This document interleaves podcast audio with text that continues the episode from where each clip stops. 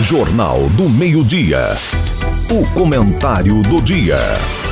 Olá, seja bem-vindo ao podcast do Jornal do Meio-Dia. Eu sou Antônio Luiz. Hoje ouviremos o comentário de José Abrão, que participa todas as segundas-feiras. O Congresso Nacional está realmente votando a reforma fiscal do Brasil. E aí fica uma dúvida daqueles que estão realmente acompanhando de perto se vai ser para diminuir a burocracia, se é para controlar melhor a cobrança dos tributos, se é para ser mais justa a distribuição da arrecadação, ou isso é para gerar mais receita, é para ter mais impostos nas costas do povo brasileiro. É preciso realmente estar atento. É preciso acompanhar, é preciso manifestar a posição do cidadão, não é só da imprensa, que às vezes tem um viés.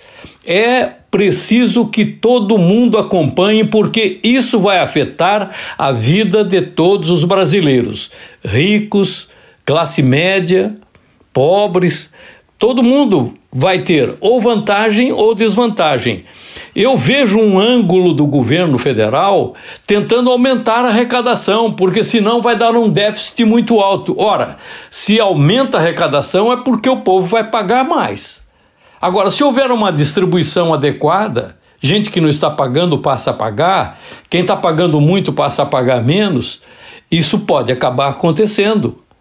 E o Congresso Nacional, através da agência Estado, divulgou uma nota dizendo o seguinte: há 30 anos em discussão no Brasil e considerado o principal desafio da agenda econômica do primeiro ano de governo do presidente Lula, a reforma tributária venceu mais uma etapa na quarta-feira da semana passada, dia 8 o plenário do Senado aprovou a proposta em dois turnos de votação, com 53 votos favoráveis e 24 votos contrários. Não houve abstenção. Seriam necessários 49 votos e foram obtidos 53. A matéria volta para a Câmara dos Deputados, de onde o texto original veio, porque foi modificado no Senado. A proposta dessa emenda constitucional, na essência, visava e deve continuar visando a simplificação de tributos e a simplificação do modelo de tributos do país. O texto prevê a substituição de cinco tributos: ICMS, ISS, IPI, PIS e COFINS por três. Já acho que é uma redução pequena, porque de 5 passar para 3 não é uma grande redução. Poderíamos passar até para 2. Mas vejam o que é que está sendo proposto: imposto sobre bens e serviços, o IBS, contribuição sobre bens e serviços e imposto seletivo. A proposta também prevê isenção de produtos da cesta básica e uma série de outras medidas. Com relação ao assunto da cesta básica, parece que finalmente se encontrou um caminho. A cesta que é básica mesmo não tem que ter imposto.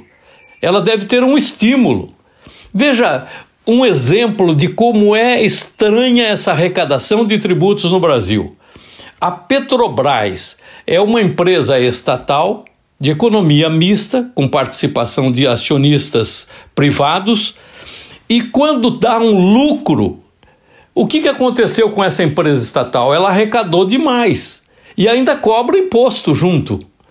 Se ela arrecadou demais, o que tem que fazer o governo?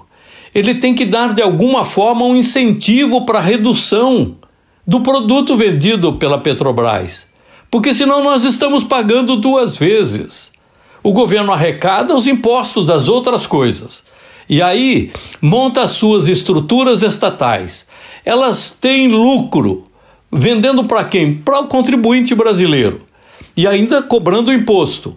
Ora, se dá excesso, esse dinheiro deveria voltar em forma ou de benefício para a população ou de redução no custo dos produtos que geraram esse lucro. O relator da matéria destacou que a proposta não vai representar aumento de carga tributária. E isso é o essencial. O texto que volta para a Câmara prevê uma trava para a cobrança dos impostos sobre o consumo, ou seja, um limite que não poderá ser ultrapassado. Esse deve ser o princípio básico. Tem que ser uma simplificação. Tem que haver uma cobrança mais justa, mas não pode representar aumento de impostos. Toda hora a gente vê alguém defendendo a reforma dizendo que vai garantir uma redução de tributos. Mas, ao mesmo tempo, na vida real, o governo está debatendo se o déficit do ano que vem vai ser zero ou não. Se o governo vai gastar mais do que vai arrecadar. Talvez o governo fique confiando que a reforma tributária seja para aumentar a arrecadação, quando o povo está confiando que isto vai representar menor carga tributária para a população de um modo geral. E é isso que se espera. E para que isso aconteça, é importante que a gente acompanhe, veja os debates, veja a votação, veja o conteúdo da matéria. E quem pode, de alguma maneira, manifestar opinião com todo respeito, falar com seu deputado, seu senador, quem pode dizer o que é que está certo, o que é que está errado, não pode se omitir. É preciso que haja um acompanhamento um rigor e um cuidado para que não seja uma armadilha que as próprias pessoas de boa fé estejam desenvolvendo para a gente ter que fazer uma modificação nova. Demoramos 30 anos para fazer a reforma, sim, e daqui a pouco, a dois anos, tem que corrigir os defeitos daquilo que está sendo preparado, porque pode ser uma carga insuportável. Deixando de lado as brigas políticas de situação oposição, teve manifestação nessa votação do Senado de que a reforma, na forma que está, pode acabar representando um aumento da carga tributária para a maior parte da população. E que se o IVA chegar a 27,5 no resultado da votação, realmente vai ser uma das maiores cargas tributárias do mundo. Esse modelo de tributação é utilizado numa boa parte do mundo e parece ser um sistema vitorioso, mas as alíquotas é que são importantes de serem adotadas no nível adequado à realidade de cada país. 174 países adotam hoje o IVA no mundo. Essa adoção começou em 1960 na Dinamarca, Alemanha e França. Na década de 70, a comunidade europeia estabeleceu a obrigatoriedade de adoção do tributo pelos países membros. Ele realmente tem vantagens sobre o nosso sistema, que é arcaico, é antigo, é um sistema é, que é quase proibitivo que alguém cumpra com todas as obrigações do sistema de cobrança de impostos, sejam federais, estaduais, municipais. É arcaico o sistema é imensamente burocrático, complicado. Então há injustiça na cobrança. Tem gente pagando demais e gente pagando de menos. Agora, se o sistema for moderno e não corrigir tais problemas, se for visando apenas aumentar a arrecadação dos órgãos federais, estaduais ou municipais, isso não vai trazer vantagem para o cidadão. Tem que haver uma desburocratização do sistema modernizá-lo e trazer isso para uma realidade de mais justiça fiscal, mais justiça tributária. Se for para aumentar a arrecadação, para buscar o déficit zero e o governo continuar gastando muito dinheiro, um governo caríssimo, que chegou a ser chamado de perdulário pelo antigo ministro da Fazenda.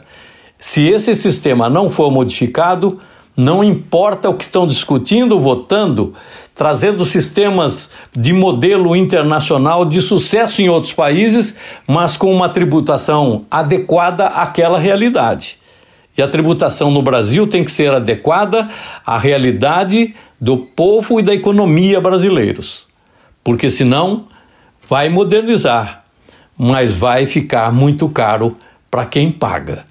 Eu espero sinceramente que haja uma responsabilidade, um acompanhamento criterioso e uma modernização com menor burocracia, mas que não represente mais imposto para o cidadão pagar. E que o principal objetivo seja realmente a simplificação dos impostos no país. Motivo mais do que justo para estarmos atentos.